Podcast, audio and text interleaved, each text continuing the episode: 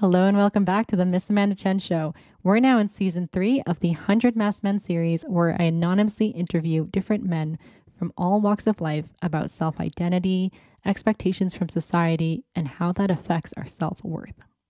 Masked Man number 62 is the visible man. He shares his transition from being an Asian American female to an Asian American male and all the things that change from not being able to smile at women on the street anymore to having competitive banter with male colleagues.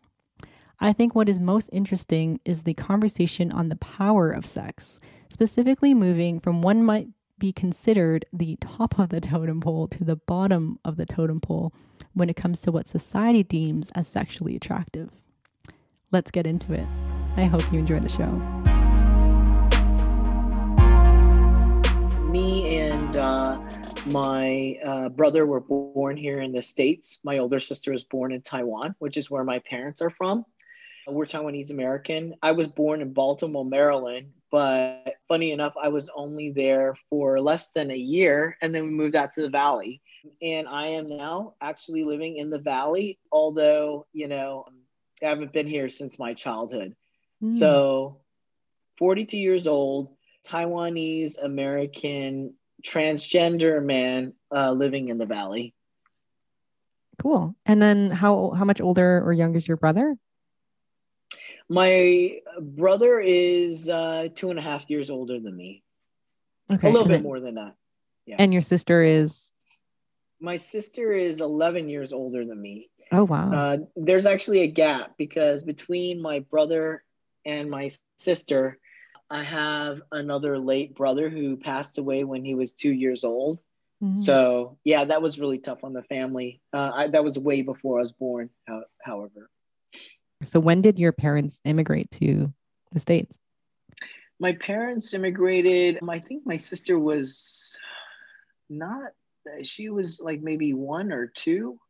No, no, no. Actually, I'm wrong there. She definitely was you know, there was a time where my mom and my dad, uh, my sister and my mom were actually in Taiwan for a while. My my my dad came here earlier because they needed doctors in the states, so he he kind of rode that wave over here. Mm. Um, he had just finished medical school in in Taipei, and so when he got here, he had to finish another year or two of teaching or residency, and then uh, he was able to achieve his full MD here. So there was there was at least a year, I want to say maybe even a few years, where my mom and dad, after they were married and after they had my older sister, that they were apart. They were living a remote marriage. So what was your your mom doing and how long did it take her to get from Taiwan out to join? Uh, so she was a teacher, which is very coveted profession in Taiwan and yeah i mean they were both doing really well. They both came from very small rural towns in southern part of taiwan.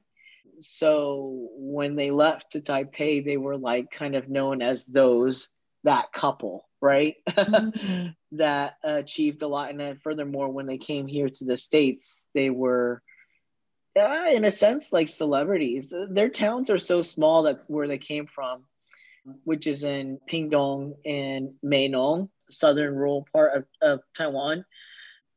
When we go back to visit, like everybody knows who we are. Wow. Yeah. So when was the first time you visited and how was that experience?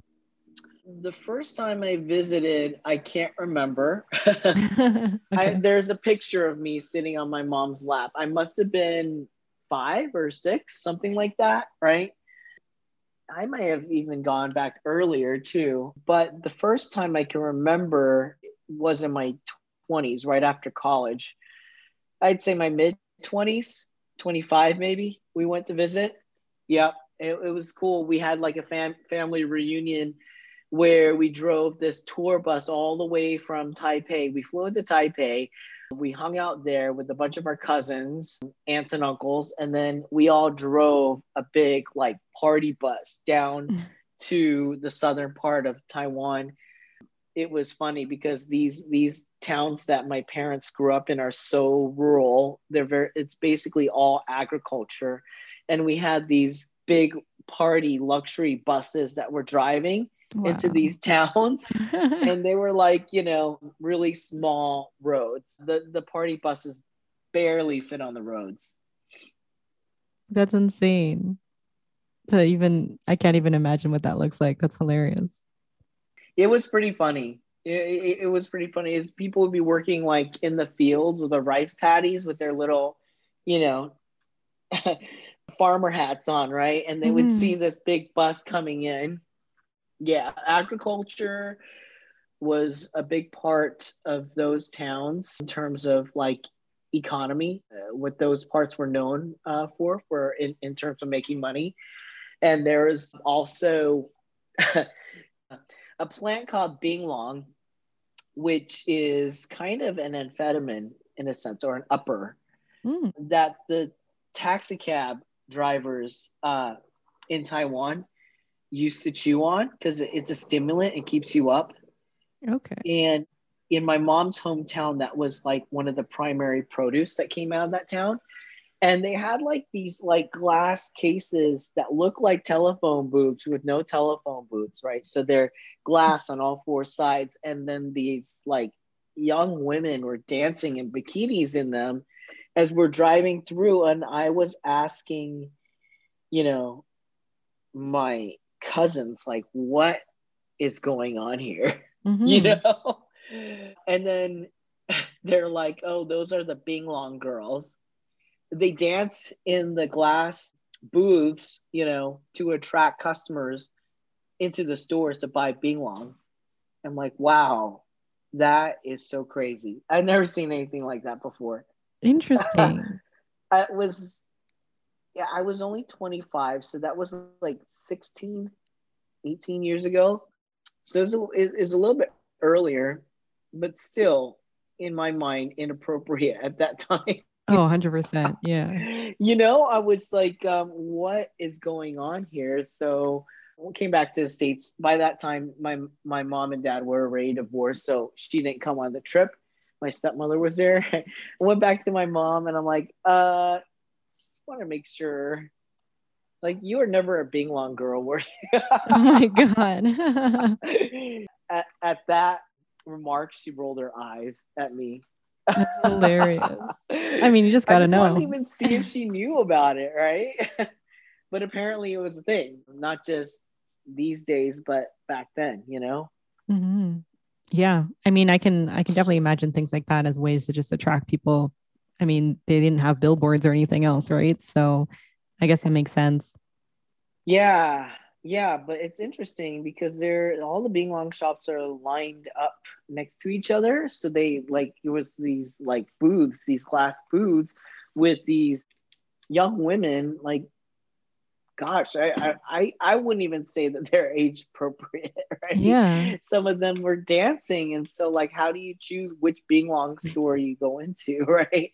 Anyways, yeah, it's it's an interesting phenomenon and totally inappropriate, and also, you know, I just I was it, it was a spectacle for me to see that, mm-hmm. you know.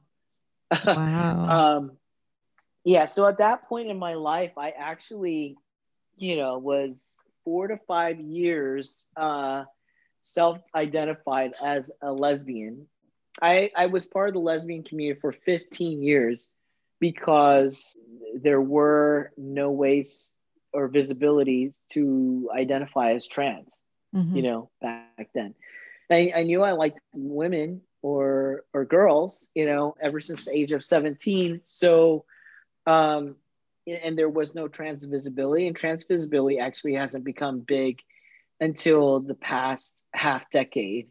You know, so for a good 10 to 15 years, I was part of the lesbian community.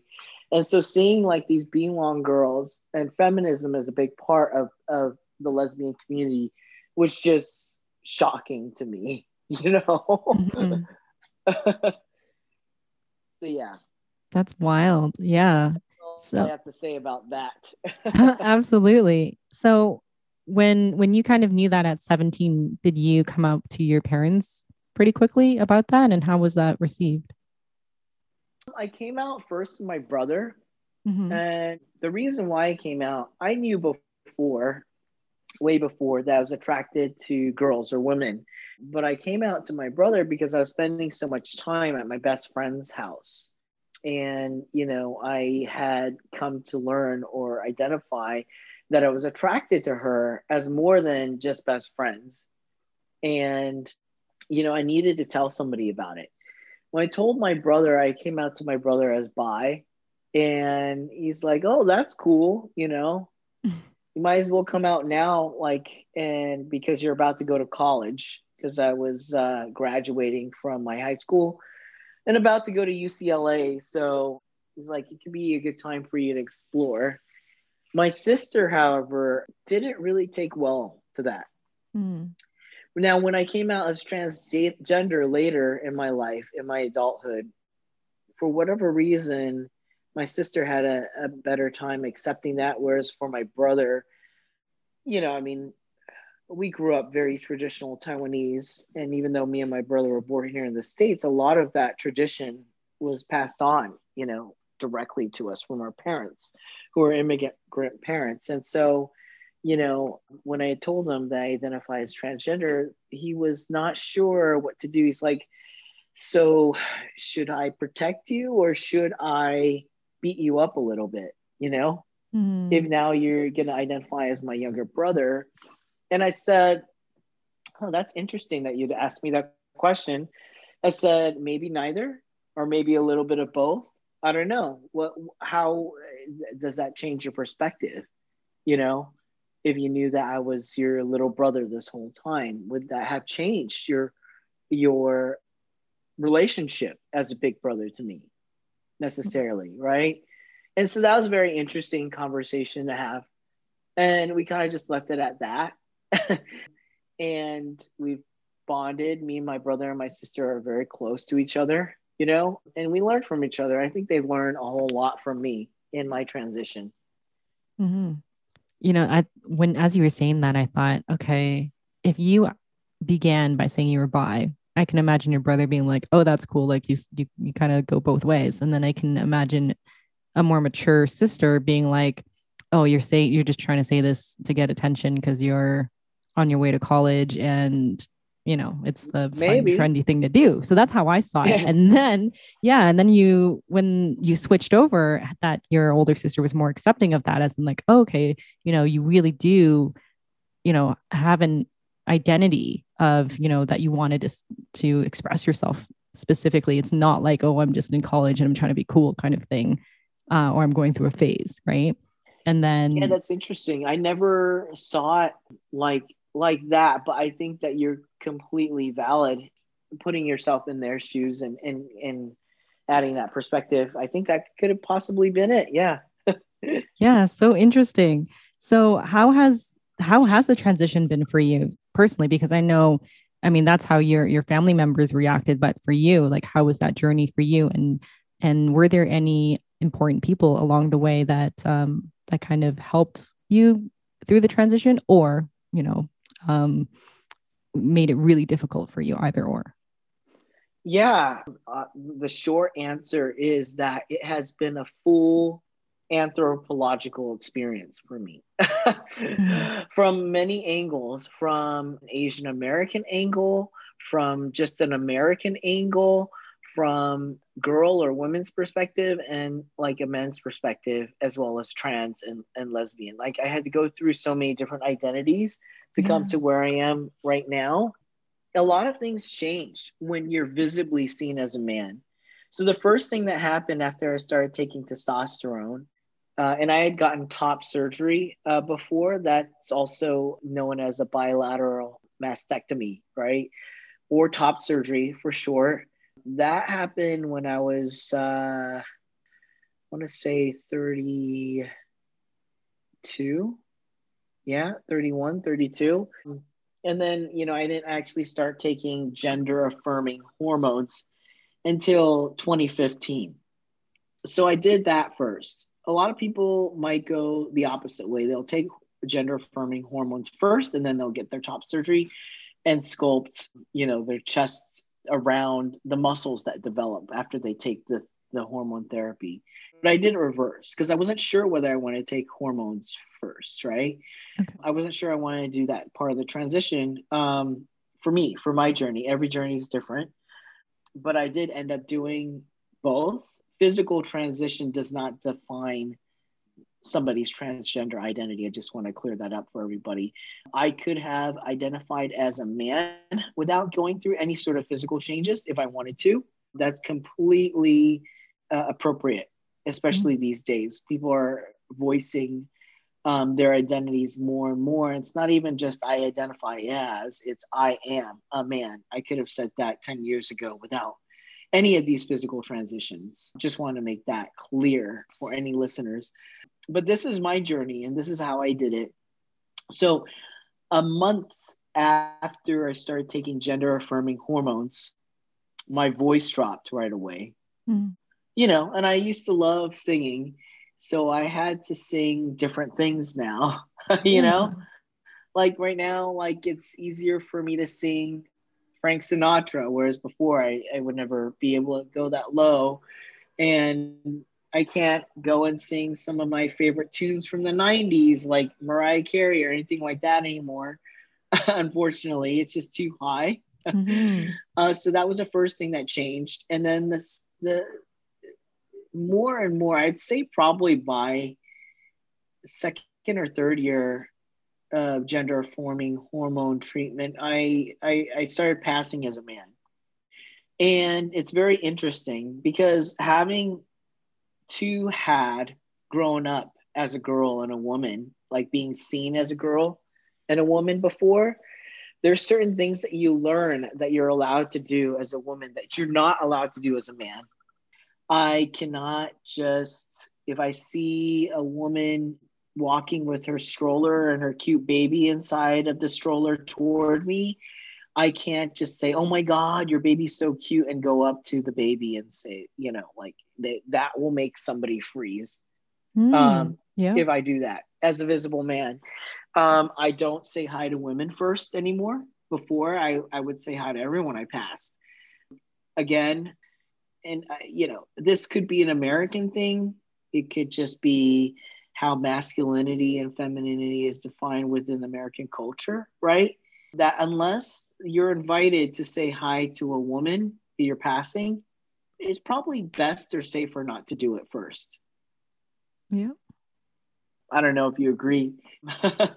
yeah, absolutely. Yeah. I mean, yeah, there's a safety like, thing, right? So there's a why is this guy just coming up and saying like, you know, you know, hi to my me or my baby, you know, like, get away from me, right? So you have to kind of take that into consideration a lot of things and just uh, i had looked at you know certain people that were asian male big brothers or role models in my life say things to me like hey it's just really hard being an asian man especially here in america mm. um, you know oftentimes your suggestions or your recommendations whatever you recommend at work, any type of strategy proposal, is highly overlooked or ignored or passed on in comparison to somebody who's a white cis male, you know. And, you know, I didn't actually notice that quite as much. I did notice it before when I was visibly appearing as an Asian woman. Yeah. Uh, even though I was always masculine presenting, people still saw, okay, that's a you know, butch Asian woman, right? or an androgynous Asian woman. But now I, I fully see it because I experience it myself. So I have a question. So this is the stereotype that I've seen in kind of Asian Americans in the sense of that Asian men kind of get the worst end of the stick. You know, people just give them a bad rep in comparison Asian women are kind of glamorized, you know, as a fetish almost, you know, and then with Asian men, it's like like small dick size, you know, just yeah. at math, you know, whatever those things are. And it, there's nothing positive and it's almost a joke. And then that's why I can see that maybe they don't get the same respect in the workspace. So having been on both sides, did you experience, you know, positives and negatives of of the gender role uh, and did you experience those all of those stereotypes or were they kind of different once you were in each space? Oh absolutely. So there there's different um, components of, of power right? Um, mm-hmm. you could look at it from a political angle you could look at it from a anthropological angle but um, let's just talk about sex power. Okay. Mm, so another thing that my brother said when I started to identify as transgender, he's like, "Are you sure you want to do that? You really want to go from the top of the sex totem pole to the bottom of the sex totem pole?" And it's really sad that that he had to say that, but here in the states right now, it's kind of true. You know, when you're looking at certain things like like we're just talking about small dick syndrome, right? Mm-hmm. And you know, BDE or big dick energy, right? All of that stuff. and I only mentioned that because I was watching a movie this weekend with some of my college friends. Uh, what was it? Eurovision. And they're talking about, you know, it's just I, I, don't know if you've seen that movie, but it's like um like the Star Search or American Idol of Europe. And so all these countries compete with each other with like the next best singer or duo, right? And there's this one guy from Russia, and he like was the the the consistent winner, and he just walked around with BDE. mm-hmm. Yeah. so they made reference to BDE, and then my friends were like, "What is that?" I'm like, "Oh, that that's a reference for uh, big big dick energy, right?" and it's it's kind of true. It's it's a weird phenomenon, and it's it's very true. Uh, unfortunately, it's reality. Now I can say, and don't ask me why I know this, but that that reference is completely untrue. you know, there are um, a lot of white men out there with with small dicks, right? And there are a lot of Asian guys out there with with big dicks, right? Now, that said, why is this conversation important? You mm-hmm. know? And then, and if that, if we're basing a lot of culture on a f- fact that is completely not true, right? Or belief that is completely not true, then what does that say about our culture, right? What, what does it say about all of the things that have been happening recently with AAPI hate? Yeah.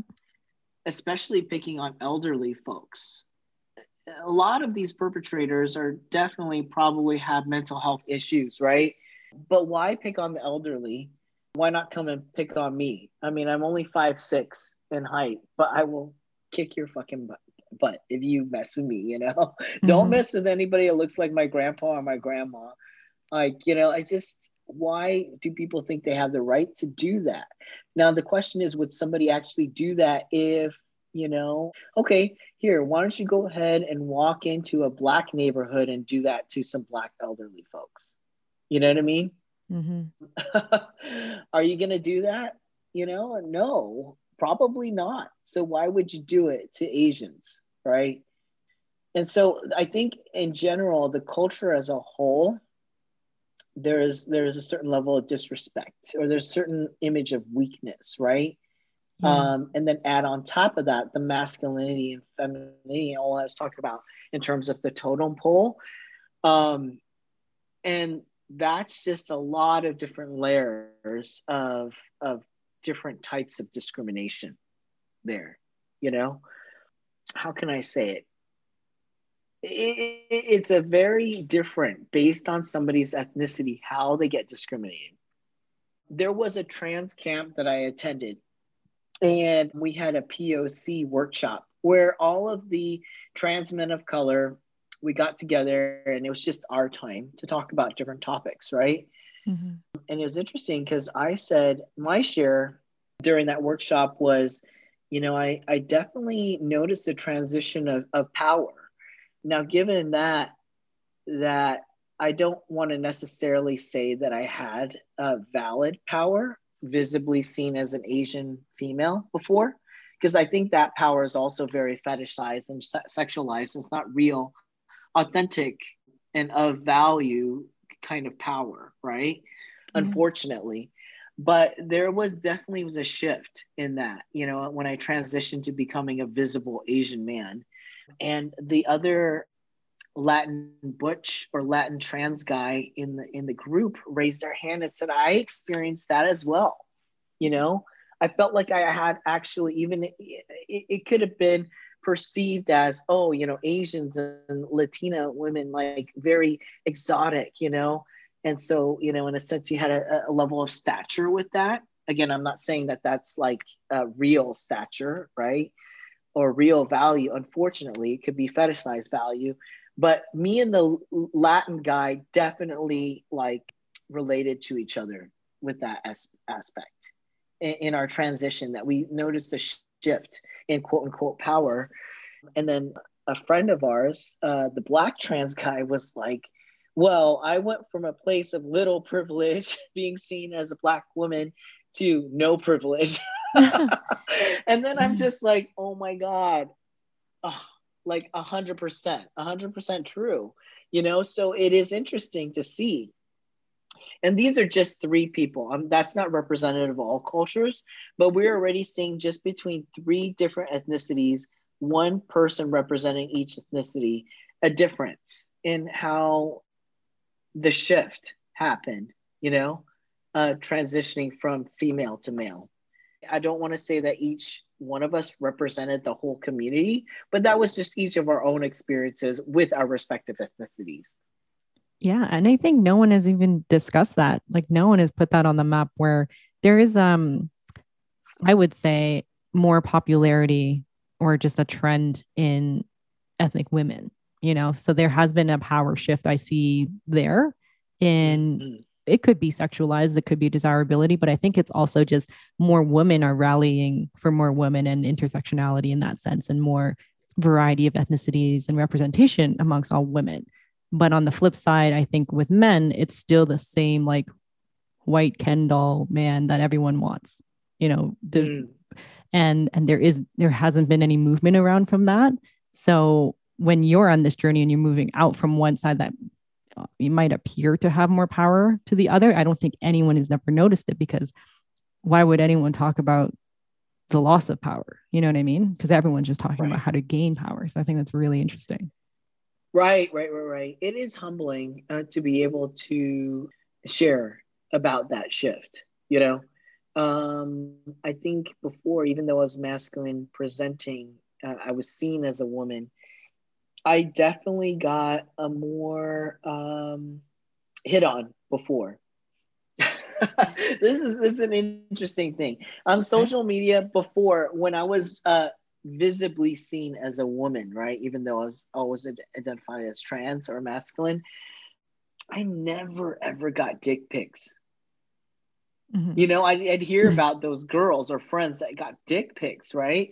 Now as an Asian man, and I don't know whether it's because people are confused, I say that I'm trans or maybe I say I'm queer on my profile, but I've gotten dick pics from cis guys, and I'm like, whoa, what the heck, you know and you know, I I don't respond in a nasty way. I I, I always respond out of curiosity.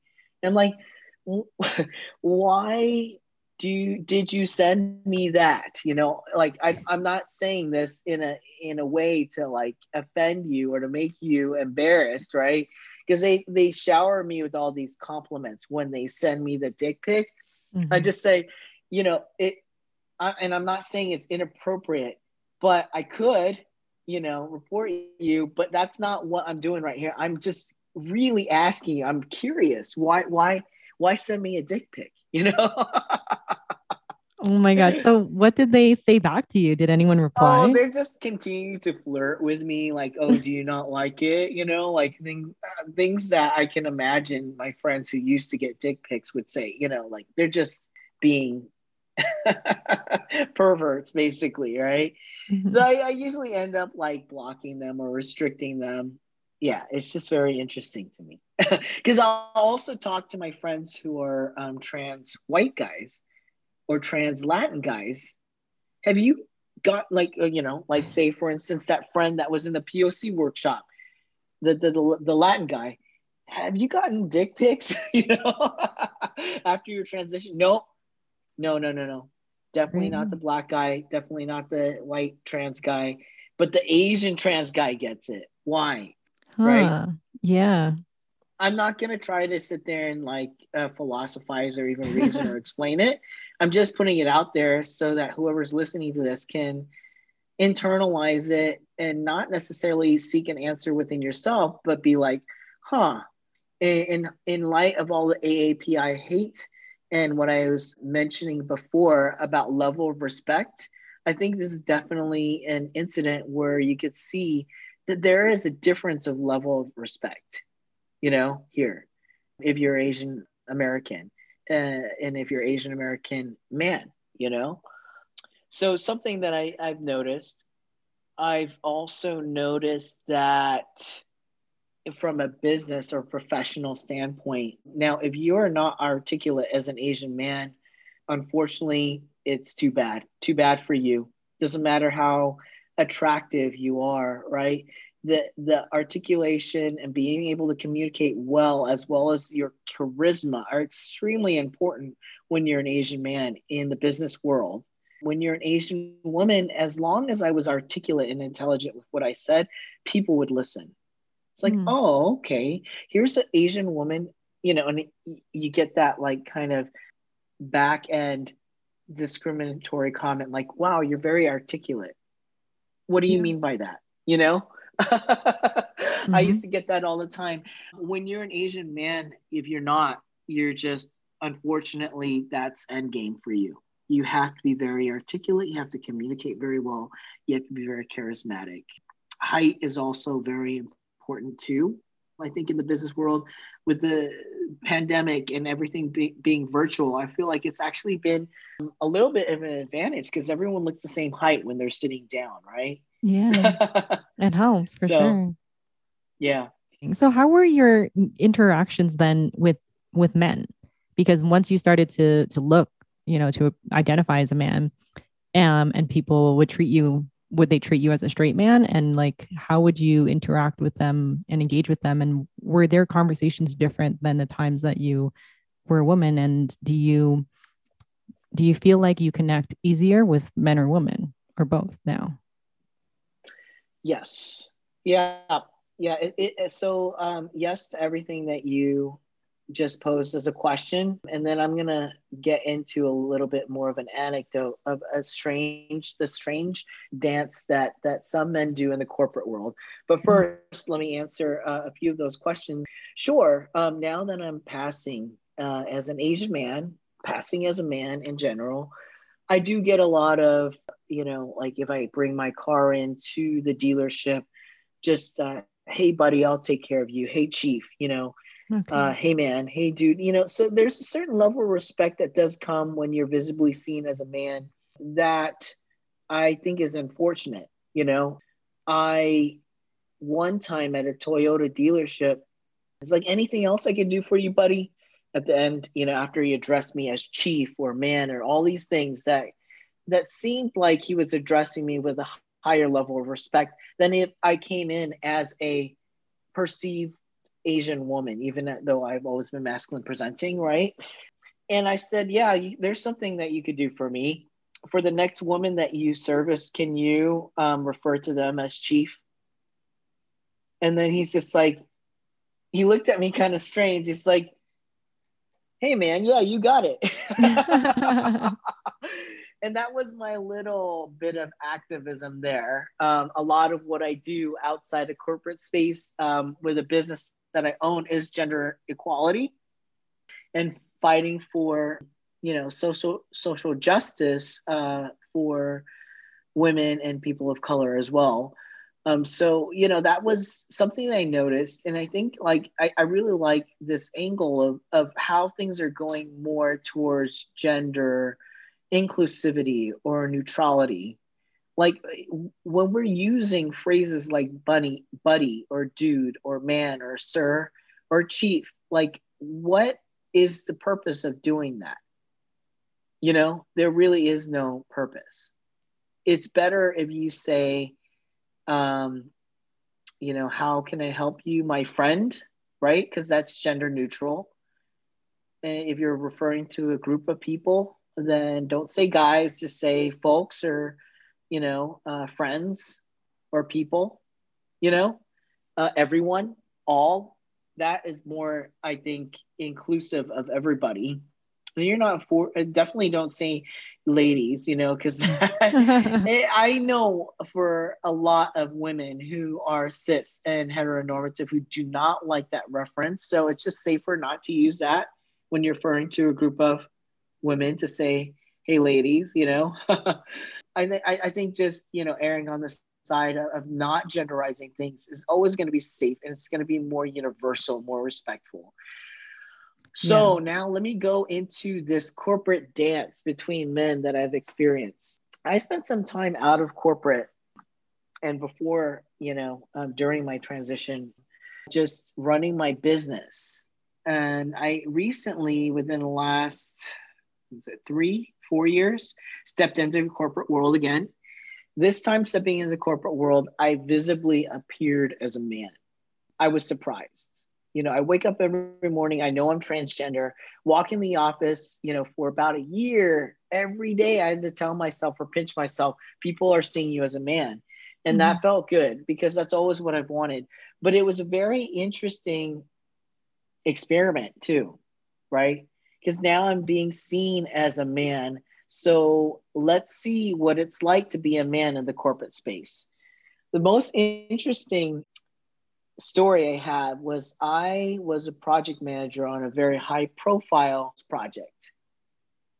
And I was one of the first people on my project because I was a project manager. Later on, maybe a month after I joined, um, the architect, what do you call a solution architect, who's like the tech guru of a project team and a software development team, joins the project. And him and I had this strange banter or competition with each other where, you know, we're in front of the project team kind of competing with each other, right? mm. Different roles, right? Project manager is the one who plans the strategy and the timeline and the scope and the resources for the project, while the technical um, solution architect is kind of like the brains behind the project, right? so there was like this this banter for about three to four weeks and sometimes there were like um, some gendered or sexually derogatory kind of comments that came from this person. As an experiment and this is only as an experiment right? Because i was i was stealth right? I wasn't um, I, I I responded to him in the best way that I could, and sometimes, unfortunately, that was playing the game just because I wanted to experiment and see what was going on here, right? So after about three, four weeks, all of a sudden, with with, with us kind of competing with each other, and sometimes include inclusive of unfortunately genderized comments, right, in this competition of masculine flair, all of a sudden we were cool with each other. It was like we were at the same level. And so the banter then continued, but more in a bro kind of way. Mm-hmm. But we were friends and we were colleagues at that point. And it's very interesting because I did mention this to other friends of family. I'm like, well, what is up with this? You know, I, I, I engaged in this experiment with this person, and you know, it depends. Not all the times will this need to happen and I don't think this ever needs to happen with anyone going forward. But the reason why I went through this uh, experiment was so I can share this anecdote so listeners can see that it's completely unnecessary to do this kind of song and dance, you know, in the office to establish what pecking order, alpha order, all of that is unnecessary. Like the way that you would treat a man or someone who's masculine presenting versus a woman or somebody who's feminine leaning or somebody who's non-binary or somebody who does not identify as either or or neither you know like there is a level of professionalism that i think that we can achieve and none of that is necessary you know? 100% completely unnecessary. And you know in this particular company or org within this it org unfortunately things like that were allowed comments like that. And i think it i, I do think it is leadership and hr's responsibility to enforce a workplace that is equal and healthy and intellectual and emotionally, you know, thriving, right? And safe for all people. And it's sad. This is this guy who uh, became my best bud on that project, who was initially my, I guess, pecking order competitor, had learned this his whole life in the office in his professional career. And it's sad that men have to go through that, and it's not necessary. And it, it, also, while you're doing that with each other and people are watching, it's not healthy and it's uh, not productive for women or other people who are not involved to see that either. Yeah, I think there's so much of a identity struggle already, you know, with who are we what do we believe in in the in the self in general and then once we add in all of those layers of gender and then within those layers of gender is all of these dynamics of power you know based on yeah. how people title you right? There's just you can never get down to the core because we've we've tacked on so many layers already. And i think you know addressing people just as like you said just in, a, in an equal sense then we can at least remove the power layer, you know, which is layered within gender, and then slowly peel them off until we can get to just like a one on one, more intimate, authentic interaction without these expectations or, you know, need to impress or need to stand up in a certain way or appear a certain way. Right, right. The more kind of positive behavior and the more terms and, and words that you can use that are safe and gender equal, the better a workplace is going to be. You know, now that said, I did go along with this experiment because in order for me to really experiment, I had to play the part. So I, I went ahead and said, okay, I'm going to be that guy, that broy guy, you know, that that plays along with this banter. But it was a really interesting experiment for me. I actually learned a lot now, uh, my second corporate job now, because I left that project, I'm still self in my corporate, my second corporate project as a trans man, visible trans man, passing man. Now, you know, I'm realizing that the activism I can do as a visibly passing man is much more powerful than what I could do before when I was visibly seen as a woman, even though I was always masculine presenting, right? now if i use terms like folks or you know i don't use the word bro or dude there's no need for any of that terminology especially in the workplace i can see that people if i don't know the gender of someone i will refer to them as uh, them or they or i'll ask for clarification on what their they their preferred gender is. Again, preferred and identify are are words that I don't even like to use because somebody's gender is just their gender. Whatever they tell you their gender is, this is their gender. You know, and I try to educate as a visible man, know with my background, having experienced all the identities that I've been through, and it's even more effective. And that's one thing that i really do enjoy as a visible man is being able to educate from a perspective of being seen as a cis asian man. I don't know how else to describe that except that it's it's more effective than it was before when i was not seen as a visible man so for all the men out there who want to be an example and, mm. and and and know or understand this banter that i talked about before like if we were to work together it's it's the best activism that you could do especially if you're white white uh, cis male if you can be the example as somebody who's is seen in the quote unquote oppressor role that is more powerful than anybody else who is being oppressed trying to do that activism for themselves and that is true allyship mm-hmm. When you cultivated a more, I guess, deeper connection with cis males, just just from appearances, I guess, when they self-identified with you a little bit better, were would they share any feelings or thoughts on having so much privilege and power? You know, like were they afraid to use it?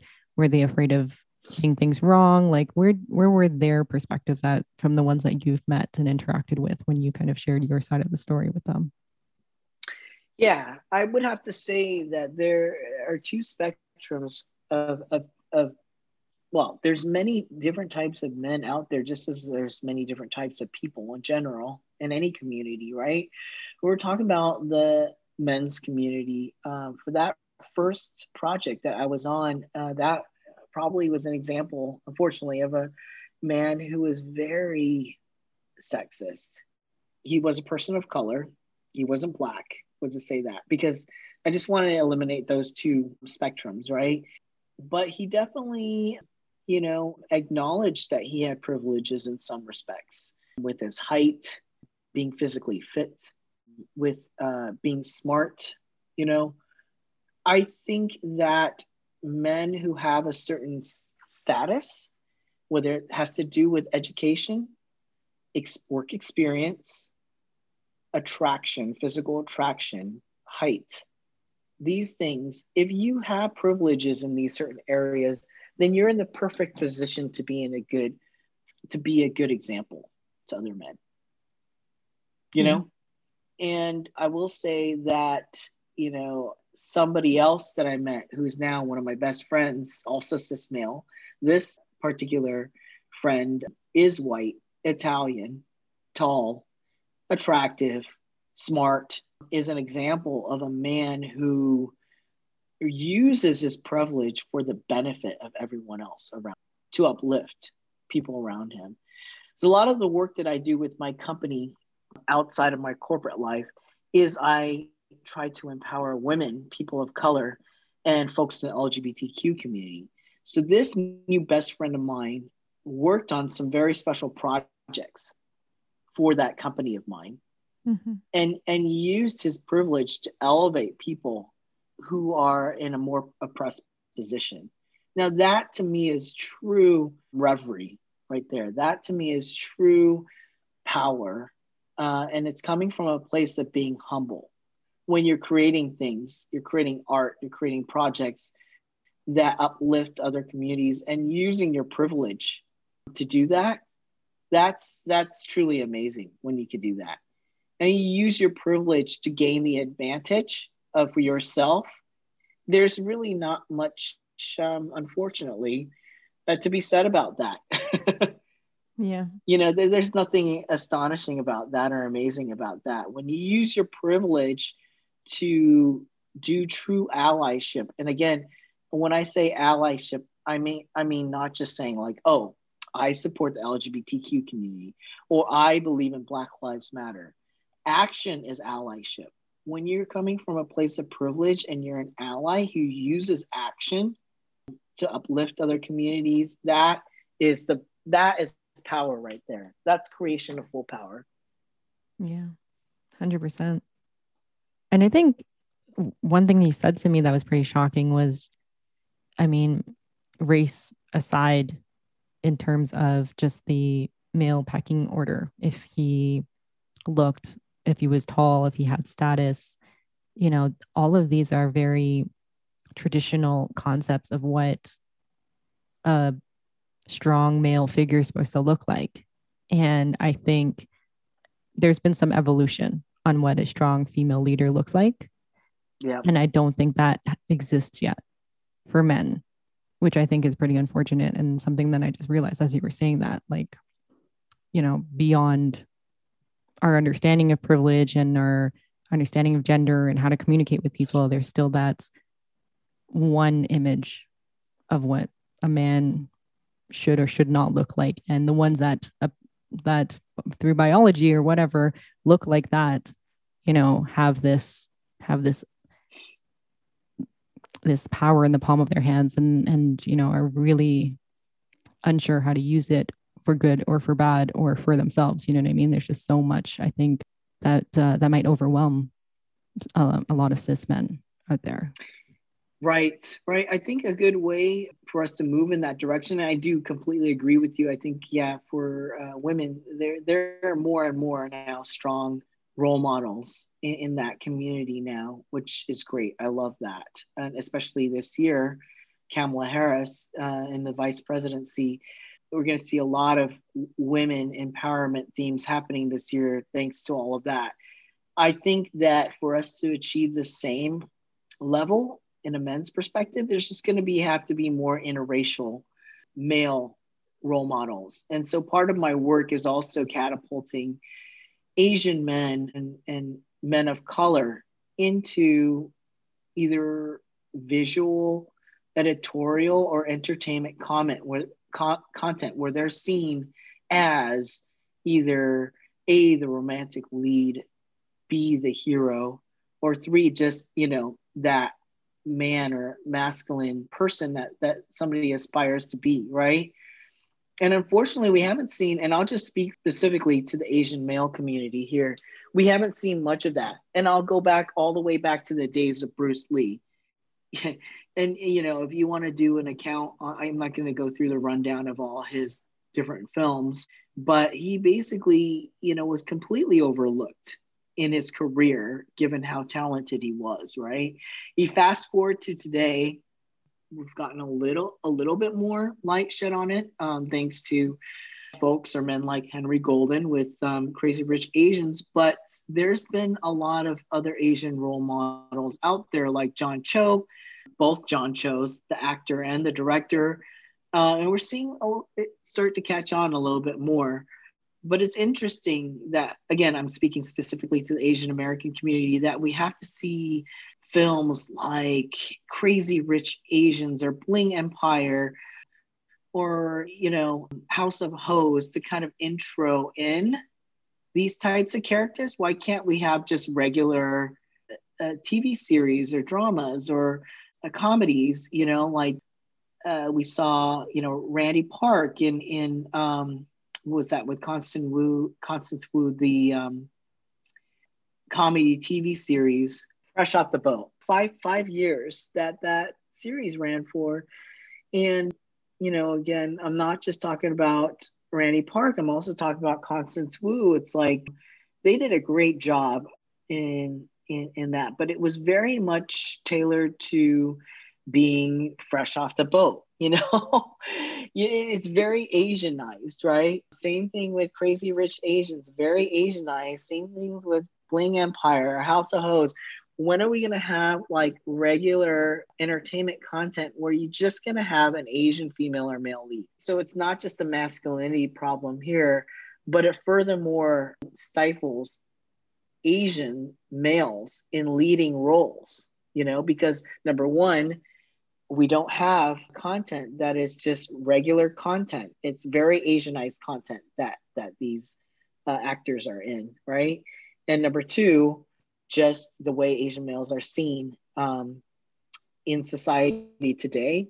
You know, even if there was like a regular drama or a regular comedy, what are they going to cast the Asian man in? So if it's not like something like um, uh, Fresh Off the Boat, or it's not just something like uh, Crazy Rich Asians, right, where it's all Asian cast, right, and me an Asian male lead in that, right? Then when are you to actually cast an Asian male in a lead role or just regular TV series? Well, I I don't know. I think there's two two theories to that because for the one thing, it's like there's representation for that story, right? And you obviously need someone, hopefully, of that ethnicity to be able to represent it properly. But if we were going to have them more of a regular role, how would how would Hollywood do this where they would still be able to reflect the the cultural or respect the cultural aspect of this this person that's playing this role but then also neutralize it so that this person can like live a normal life without having to throw in like a cultural lens um, and be the ethnic kid in in the group? Right right i'm going to use this tv series called selfie which had a really short run unfortunately. And john cho was cast as the romantic lead in that. And there's no like necessity for selfie to be asian centric they just chose john cho as the asian as a, as a romantic lead. He happens to be asian. And that tv series actually got cut short very short. And mm. i hate to say that unfortunately it had to do with that stigma which is uh, really important so you know i think that we've got to continue to push for more entertainment content out there where Asian people aren't just pay, playing Asian people, they're just playing whatever the role is, right? and you know, more and more we'll we'll see that uh, people will will accept this. But I think it's like uh, unfortunately an endless cycle where producers or casting directors are thinking, okay, well, if, if I bring an Asian guy into this male male like lead role, it's gonna reduce the viewership of this show. So, but we got to take, you know, we got to break the cycle somewhere, right? So, how's that going to happen? A lot of the work that I do with my business outside of my corporate job is, you know, to, to bring more light and visibility uh, to these folks. So, that's me not just doing activism for LGBTQ and um, people of color, but specifically Asian masculinity. Mm-hmm.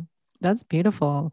And I think, I mean, this this has been an amazing conversation. Like I didn't even recognize all of those different layers and just, you know, the transitions that you went through to be able to see that and in an objective way, kind of literally from multiple sides, has been just really eye opening. So I just want to wrap up with, you know, how would you like to be like to see the future unfold with, you know, more representation, more do you want more people to be open uh, to this conversation? Or do you want more asian people of, of all genders to be able to speak more courageously about themselves and you know get get more out of this world and and kind of go against these stereotypes. Like which side are you are you leaning on? I think both both both. Yeah. uh, like for instance what you're doing with this podcast about masculinity and it's not specifically about any one particular ethnicity but it's important. And i hope that at least with my session it, it illustrates that ethnicity is important in terms of how we're being seen as masculine people, right? And so we need to fight each different type of masculine oppression a little bit differently. And that can be done, you know, both ways, the, the ways that you had mentioned, you know, either by more representation or having more conversations about what's not appropriate as well. So push for more more positive, for more representation, and um, actively and productively criticize what is happening in Hollywood these days and ask the questions why? Why don't we have you know certain you know this this year with Minari uh, winning the uh, category I think of best picture that was amazing. You know we need more of that. And we just need more content. So definitely if you're on the creation side definitely please create more content that's more representative of our world. And if you're on the activism side and you're really gifted on on constructive criticism then do that activism. All of that is important. Yeah absolutely. And uh, my last question to you before we wrap up is out of all of the topics we spoke about is there anything that jumped out at you that you would like to invite another man to elaborate on further in a new episode on the show? Oh wow. Yeah i'm i'm a big fan of you know a lot of the asian masculine actors out there, I would that would be great if you could interview somebody else who actually is Asian male celebrity. mm, okay. Uh, that's a challenge. I'll go, I'll see if I can find one, or at least maybe just an Asian male actor. Um, we'll see how famous he is, but yeah. Yeah, yeah, yeah. What an incredible conversation. It was so wild to hear the perspective from an individual that has literally experienced both sides of the gender game, and how much race is a factor as well when it comes to power plays in society. What are your thoughts on this competitive aspect of men to men allyship? And can we move toward a change where we don't use sex as an instrument of power? Make sure to subscribe. And if you'd like to be on the show or know of someone with a unique perspective, slide into my DMs at Miss Amanda Chen on Instagram. And I'll see you next Wednesday with more episodes of The 100 Masked Men.